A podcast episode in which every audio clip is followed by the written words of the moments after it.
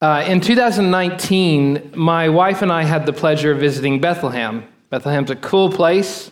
There's a number of different sites to see. You can walk up to the gate of Shepherd's Field, also known as Boaz's Field, where they say that Ruth met Boaz.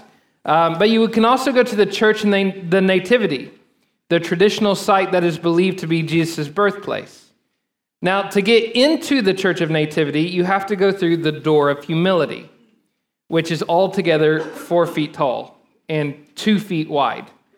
And so, you know, I'm not a, uh, I might be a wide guy, but I'm not a uh, very tall guy. So the four feet tall is not much of a stooping, but to get through a two foot wide door, you have to walk in virtually like this. And so a, a giant would have a very hard time getting through this door. Now, that's not bad architecture, it's very intentional. The reason they made the door small and narrow was so that everyone, prince or pauper, would have to become the size of a child to enter in. And so, the door symbolizes the fact that all must humble themselves if they are to approach Jesus. All must stoop. All must condescend. And I think that door of humility to the Church of the Nativity in Bethlehem serves as an appropriate illustration for how one enters the kingdom. Do you want to enter the kingdom of heaven?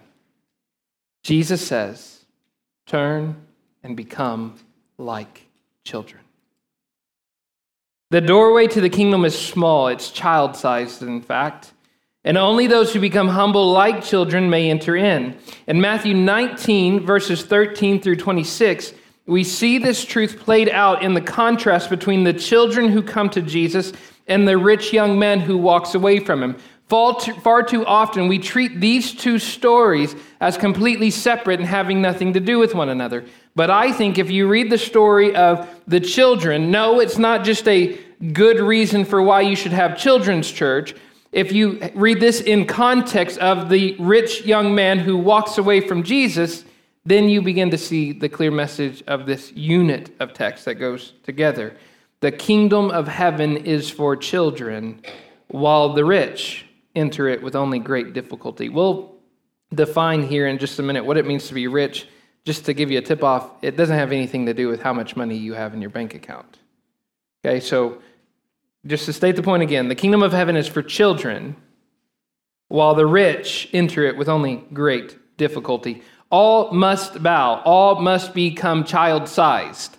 Okay? All must become like children to get into the door of the kingdom. There is no other way. Now, after the Pharisees' testing, Matthew tells us, then children were brought to him that he might lay hands on them and pray. The description of children being brought to Jesus serves as a startling contrast to all the rejection we've seen. We've seen the religious elite coming to Jesus.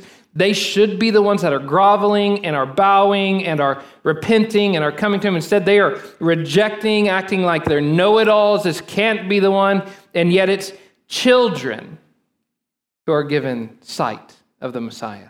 It's children who are given an understanding of who He is.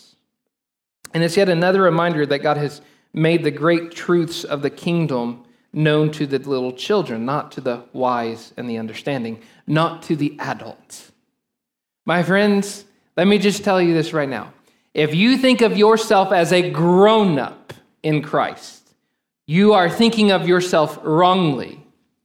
The kingdom of God is the one place that being an adult and being a grown up is a bad thing.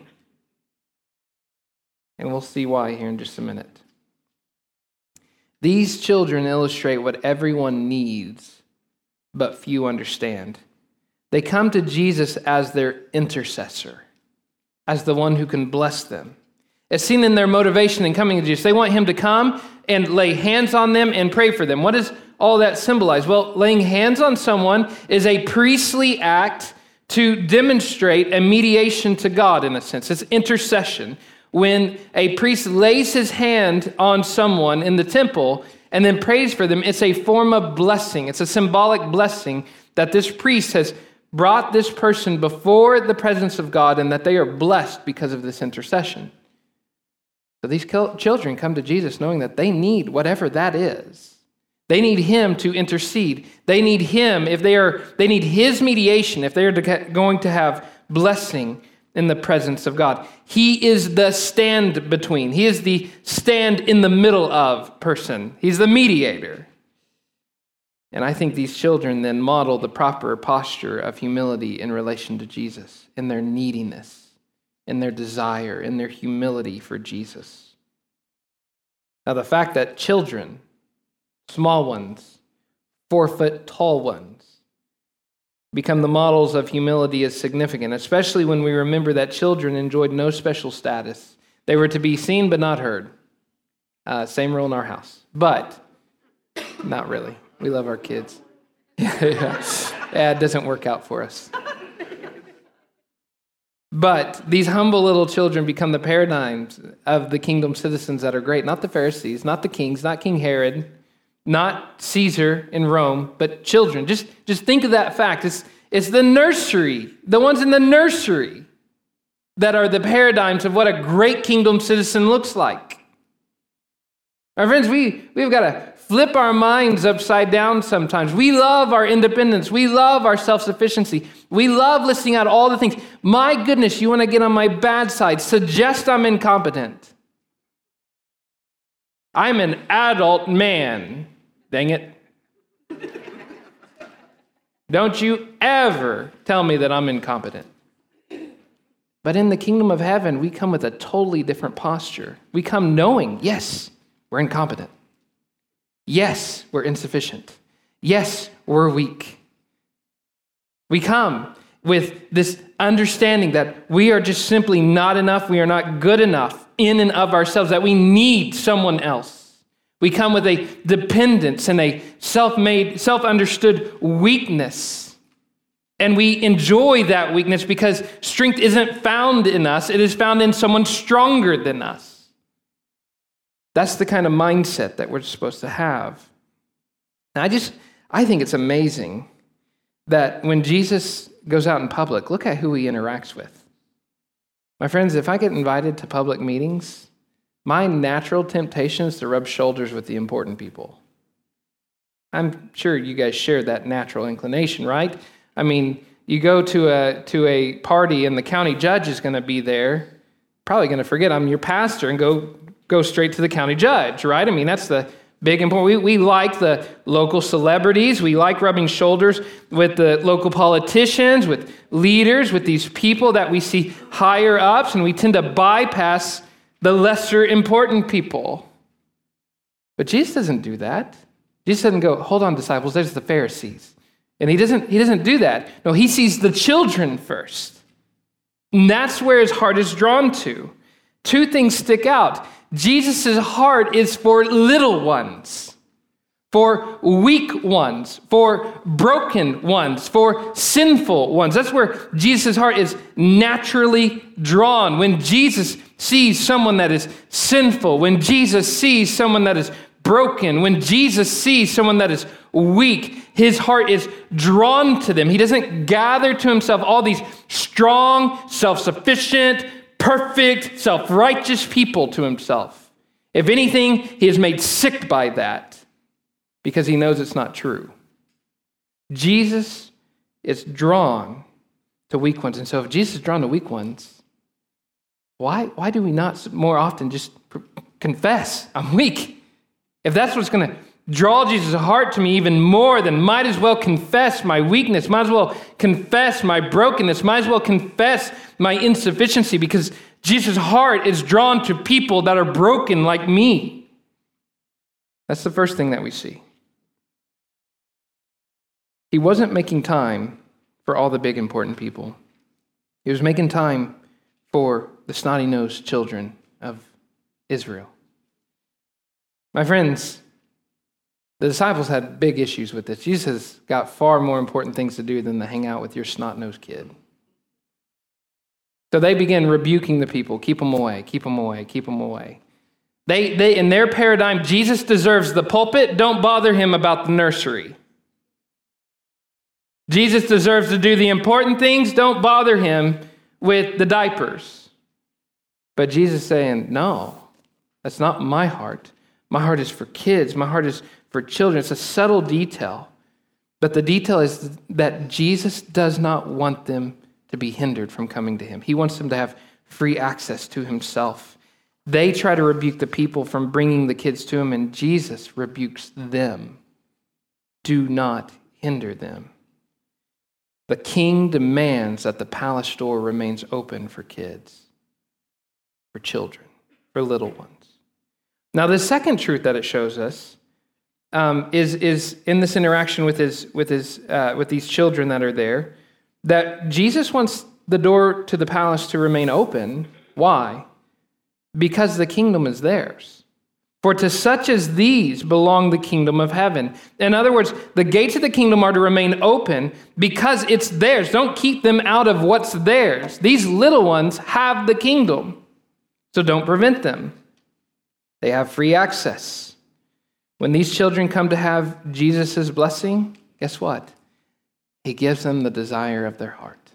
He blesses them because they come. I just, I would have loved to seen it. Just, just all these people coming with their kids, coming to Jesus, knowing that they need some kind of intercessory blessing from him. They may not know the big, perfect picture of who he is. All they know is they see what they see and they need him.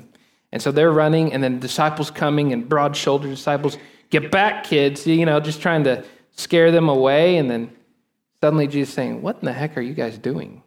Move out of the way and let my important kingdom citizens in.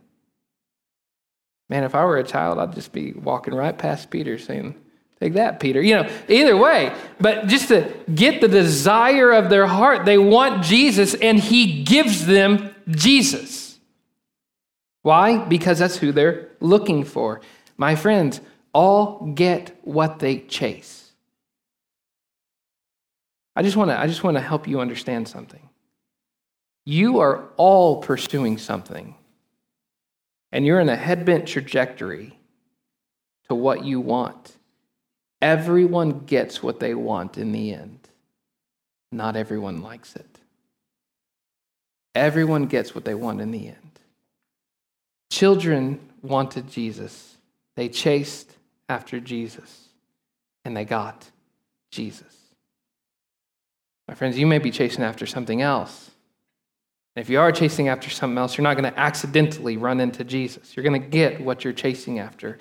The only way to have Jesus is to stop the pursuit for other things and to turn and be like the children and run in the right direction, which is back to Jesus.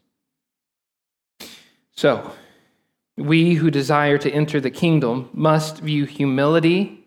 We must view weakness. We must view trust. We have to stop with all the power talk I mean, this, this whole season has displayed in us a craving to retain power. We have to stop with all that.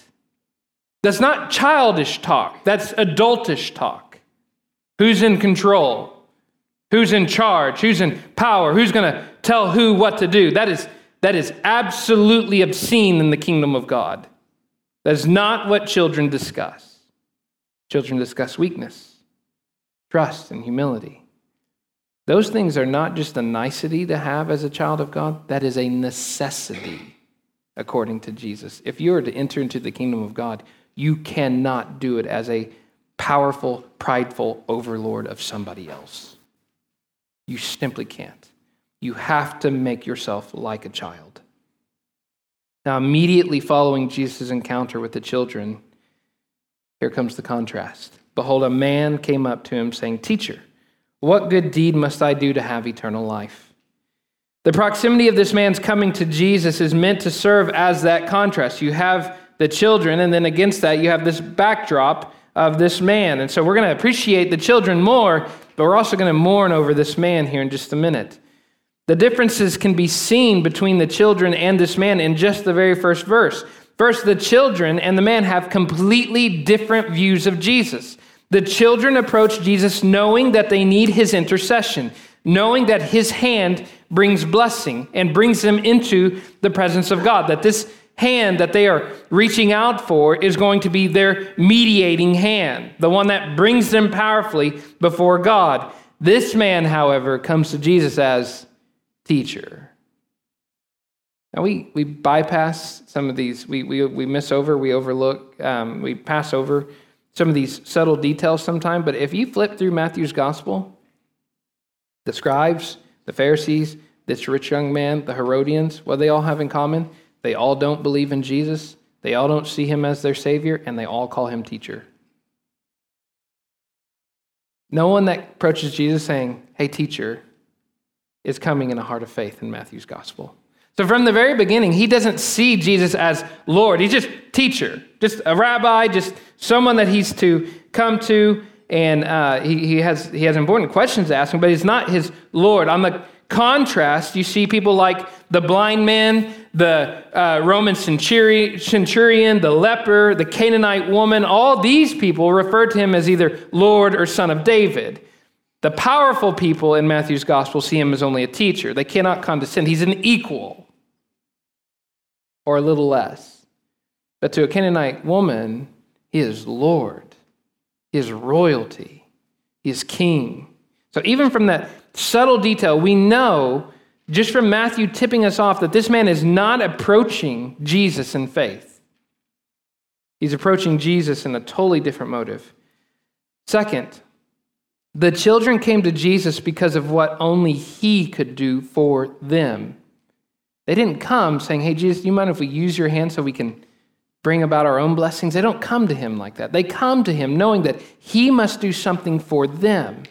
This man, on the other hand, comes saying, What must I do to inherit eternal life? Do you hear the difference in the posture? One comes to Jesus knowing that only He can work. Blessing, mediation, intercession before God comes through one being. He must do it. I can do nothing in my salvation. I can do nothing. I must humble and come to Him, knowing that He alone can do it. It is not my work to come into the presence of God. This man, on the other hand, comes, What good thing must I do? To earn it for myself. Totally different posture. So I think as we look at just that first sentence, we see there is a difference just because you come to Jesus, just because you approach Jesus, just because you're in proximity to Jesus, doesn't mean you're in the kingdom of God. My greatest fear is to have so many people that we pastor and so many people in the church that convince themselves that proximity, that a nominal, near relationship with Jesus is enough. It wasn't enough for the rich young man, and it's not enough for you. Proximity to Jesus doesn't mean salvation. Those who are saved, those who enter into the kingdom, are those who have the right, humble, child sized, childlike heart. That is who the kingdom is for. Children are the important citizens of the kingdom. And unless you're like them, you simply cannot have Jesus. The man was seeking a good thing, but not necessarily the goodness of Jesus himself. Jesus addresses this in the very next verse. Why do you ask me about what is good? There's only one who is good. Do you see what he does? Now, this is a little bit different than Mark's version of the story. Mark, uh, in Mark's version of the story, if you were to flip over there in Mark 10, the rich young man comes to Jesus and says, Good teacher. And then Jesus says, Why do you call me good? No one is good except God alone. So, at least in Mark's version of the story, Jesus is addressing the man's understanding of who Jesus is. The man thinks he's just a good teacher. And Jesus is saying, if I'm really as good as you say that you are, then I'm God. That's essentially what he's doing. Okay? In Matthew's version, what he's doing is he's addressing the fact that the man wants a good thing, but he's missed that good is not a thing, it's a person. He wants some good thing, but he's missed the fact that he needs the good one, the good Jesus. That's who's good. There's only one who is good. You're asking about some good thing, and yet there's only one who is good. In both cases, whether Mark's gospel or Matthew's, good is centered in Jesus alone. Be careful how you talk about how good you are. Be careful about how often you talk about good things. My friends, there's only one who is good.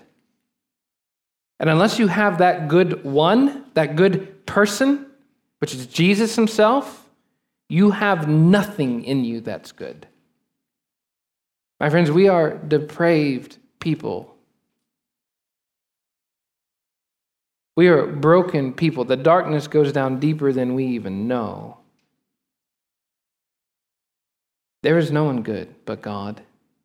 And unless you have the good that is Jesus himself, then you cannot have eternal life. Despite the man's confusion concerning good, Jesus answers his question if you would enter into life, keep the commandments. Now, the man, he says he's a young man, so maybe he's a little dumb, but he asks the next question which ones? All of them, right? And Jesus basically goes through all of them. You shall not commit adultery, you shall not steal, you shall not bear false witness, honor your father and mother, and you shall love your neighbor as yourself. And then you can kind of hear the pride in the man's words. All these I have kept. What do I still lack? When he looks at his life, the man cannot discern any flaw in himself. I wish I could say that I didn't know what that was like. Man, I see your flaws plainly. What do I still lack? Friends, it's hard to grade your own paper. When this man grades his own paper, he gets an A. plus plus. But the problem is, is life shows us we don't grade our own paper. There is a divine grader. He thinks he lacks nothing, and so, so we got to see that from the very beginning, just by his mindset, this man is grading his paper over generously. He doesn't see any deficiency, no flaw. Everything he has done can be justified. He is basically a good person. He has basically kept all the law. So there's more work to be done here if Jesus is to show this man what he really needs for eternal life. If you would be perfect, which is if you're going to get into heaven on your own, you must be perfect. And I don't know anyone that's ready to confess that and say that they are. If you would be perfect, go sell what you possess and give it to the poor, and you will have treasure in heaven.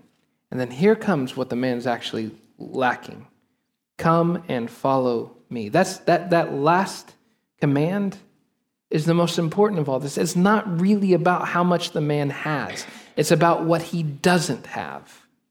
That's the problem. What am I still lacking? He lacks nothing in this world, but he lacks everything because he doesn't have Jesus. If you want to be perfect, in other words, if you don't want to be lacking in anything, if you want to be complete, you must have Jesus, which means that you have to empty your hands that are full of all your stuff, your reputation, your career, your public image. You have to empty your hands to cling to Jesus.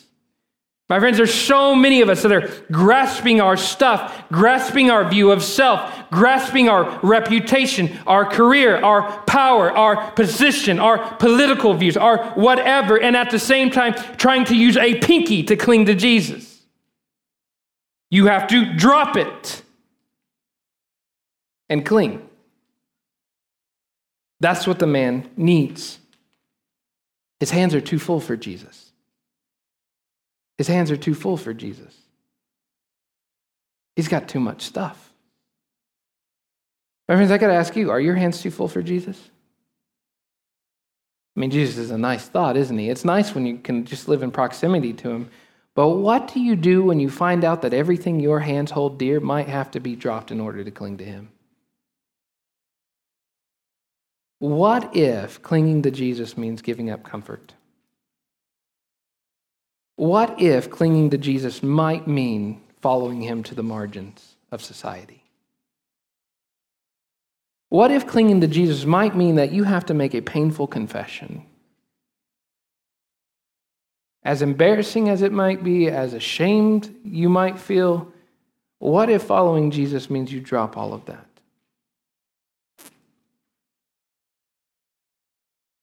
Here's the tragic decision When the young man heard this, he went away sorrowful, for he had great possessions. Let me just put that to you. If I were to translate this, here's what I'd simply say. When the young man heard this, he went away sad because he had a lot, he had a lot of junk. He had a lot of stuff. He loved, he thought back on what he had and can't give that up. My friends, we, we, we talk a bold talk when we say that we'd follow Jesus anywhere. We talk a bold talk when we say that we would carry our cross anywhere. But then when it actually looks like following Jesus and we began counting the cost, sometimes we're like, we can't give that up. Okay, I know that he said, leave it all behind unless you're willing to leave father, mother, brother, sister, whatever. Unless you're willing to become homeless like Jesus, foxes have holes, birds have nests, but the Son of Man has nowhere to lay his nest.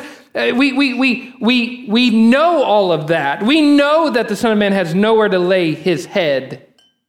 And we know that he's told people, unless you're willing to follow him in that, even, you're not worthy of him. And yet, when he gives us just the subtlest sacrifices, boy, do we put up a stink. My friends, my question here to all of us is what are our hands holding on to? And is it keeping you from clinging to Christ?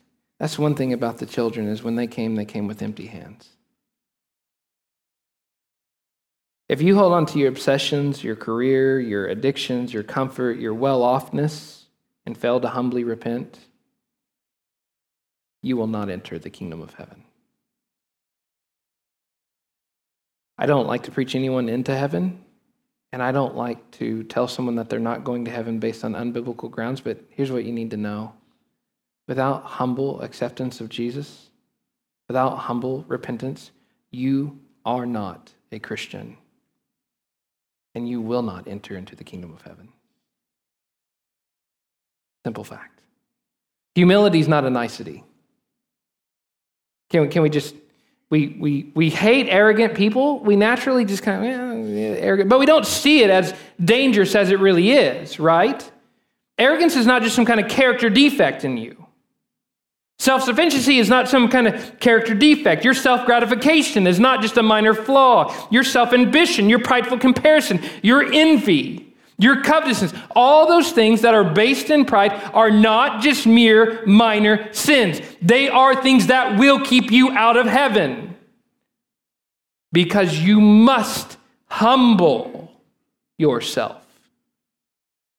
And humility means leaving all those things behind. My friends, self sufficiency, self gratification, self exaltation, self ambition, prideful comparison, self centeredness, all that is adultish character. And it makes you too tall to enter the doorway of the kingdom. This is the proper position to get into the kingdom. It's to bow. After watching the young man walk away sad, Jesus says to his disciples, Truly I say to you, only with great difficulty will a rich person enter into the kingdom of heaven. Again, I tell you, it is easier for a camel to go through the eye of a needle than for a rich person to enter into the kingdom of God. Admittedly, this is a really hard statement. What does he mean by rich? Does that mean that if you make more than I do, because I'm not rich, if you make more than I do, then good luck entering into the kingdom of God. Don't give me a pay raise because I feel quite confident I can enter in. Is that what that means? It has nothing to do with how much you have or about your bank account or what's in your bank account. If you study poor and rich, you do a word study of, of, of poor and rich throughout Scripture, it has everything to do with a heart disposition, right? For example, Barnabas was rich. We know that. There are wealthy, godly people that there is an attitude that comes along with being wealthy in that sense, that comes with self sufficiency, power, self exaltation, all these things that I, I mean, I'll just be honest with you. Most poor people don't have a problem understanding dependence, rich people do. So while it has nothing to do with how much is in your bank account. It does ha- have to do with how much you understand you are dependent on Jesus. It has everything to know with uh, to, to, to do with how weak and lowly you see yourself. If you see yourself as I can get whatever I want, I can do whatever I want. I can buy whatever I want. I don't need anyone's help. You're rich in Matthew's terms, and you will find it very difficult to enter into the kingdom of heaven. In fact, with that kind of disposition that says, I don't need anything, that says, I don't need to, I don't need to come to Jesus like that, I don't need to humble myself, it's easier for you to take one of those little needles and a tiny little eye in that needle and to make a Middle Eastern camel go through that. Can you do that? The answer is no, that's impossible. Jesus says it'd be easier for that to happen than for someone who's self sufficient, self exalted, powerful, who doesn't see themselves as weak and in need to enter into the kingdom has everything to do with your heart.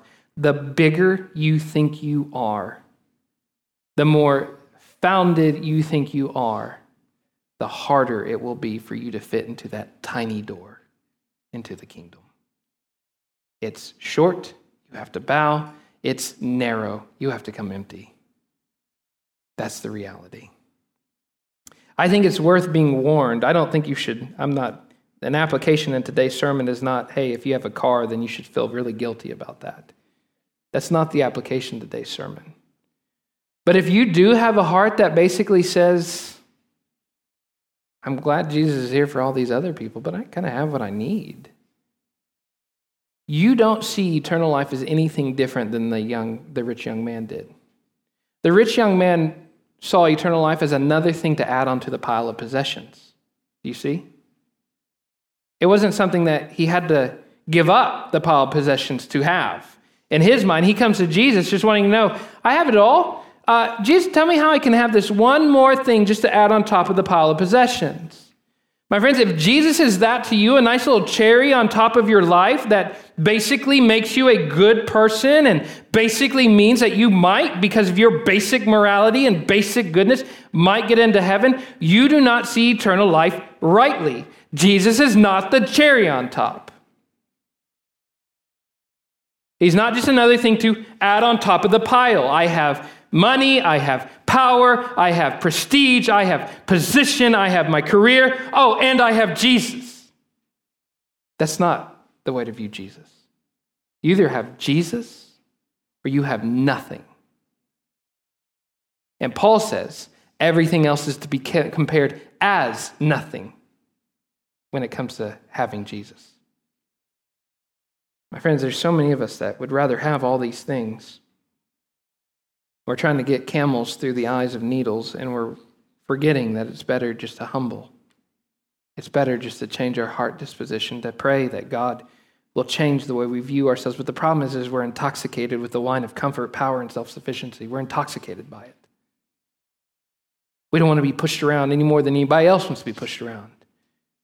I mean, we live in this deep American culture of, you know, if you don't push, you will be walked on.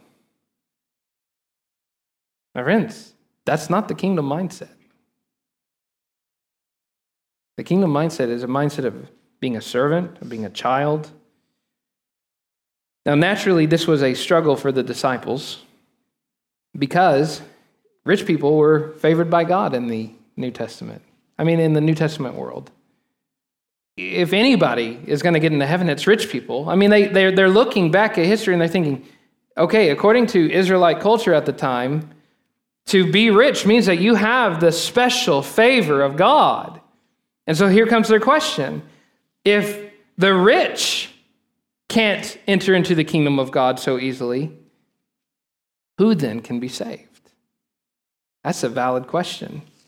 If the powerful, the strong, the tall, the broad shouldered, the warriors, the presidents, the kings, the wealthy in society, of all the top tier people are going to find it difficult to enter into the kingdom of God because they have a greater humbling to do than who can be saved? Jesus says, with man it's impossible. My friends, you cannot humble yourself enough without God. With man, these things are impossible, but with God, all things are possible. You might be someone in here that is struggling with pride. You just don't know how to leave it. So inherent. You've lived with it so long. You've drunk from that wine of comfort and power and self exaltation, self sufficiency. You've played with your toys and you've got your possessions, you've got your stuff, and you just don't know how to get off the wine that you're addicted to of all that comfort and self sufficiency. With you, it's impossible. But with God, all things are possible. To pray and ask God to humble your heart, to teach you your need for Him, I guarantee you that's a prayer that God will answer pretty immediately. At least you'll begin feeling things in your life, seeing things in your life happen that are going to move you to some sort of dependence. Be careful praying that prayer. Just saying. But if you truly do see that you have a trouble seeing your deep need for Jesus, God can help you out with that. Jesus makes it worth it, though. Access to the kingdom comes through humble faith. Okay, if it doesn't come by humble faith, it doesn't come at all. Jesus calls himself the gate, but he promises this if you humble yourself and you come to him and you stoop, you put down all the power and the prestige and the positions, and you put out and you let loose your idolatrous hold on all those things. I don't know if they'll make you give it up permanently or not. I'm not saying that is going to make you quit your job. But I am saying if you're holding on to that more than him, he, he's going to ask you to drop it before coming in the door. If you do humble yourself and you do drop it, Jesus says this the one who does so will be saved and will go in and out and find pasture. My friends, one of the, one of the greatest thoughts is that Jesus brings us to rest. You have all this stuff in your life. You may be pursuing power, prestige, self exaltation, a reputation, whatever it is.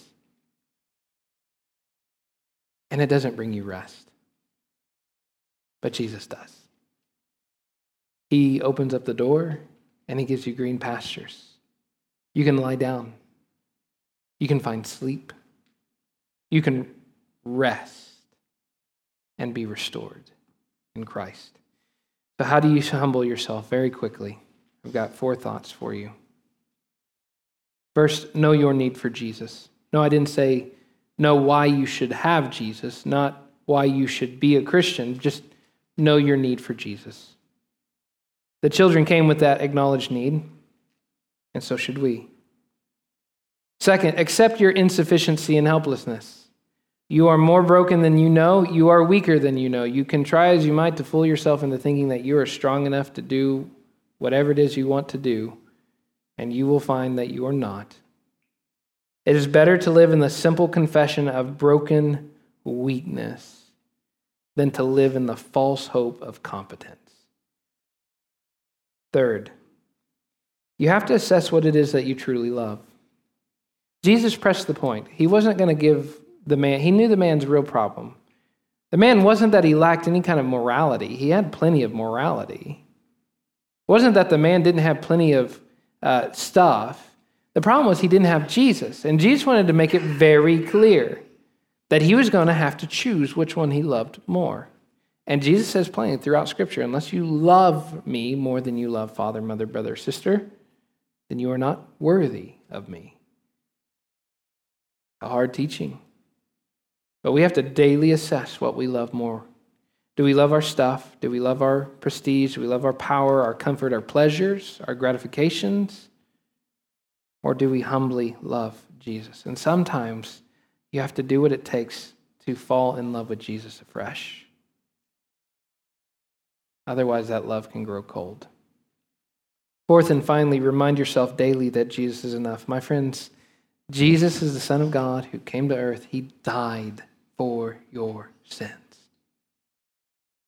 He was buried and he rose again so that that intercessory laying on hands on could be given to us permanently in Jesus, so that he could be our perfect high priest, the one who brings us into the presence of God. We make ourselves low, and his resurrected, all powerful hand extends to us. We humble ourselves, and the great high king who has all power in heaven and earth lowers his hands not to the ones who are tall, not to the ones who are big, not to the ones that are high, but to the lowly and the humble.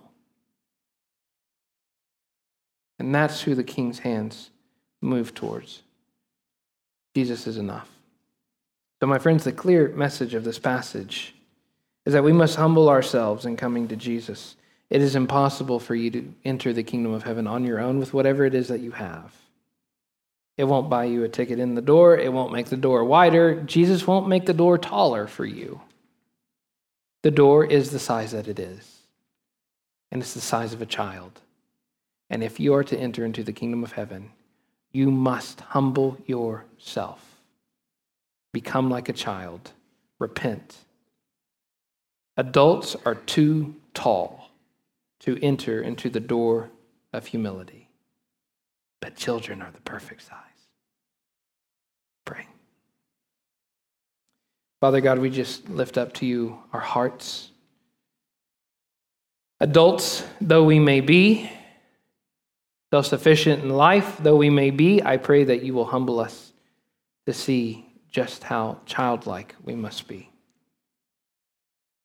Call us to humility and repentance. Call us to dependence in you. We pray this in your Son's name.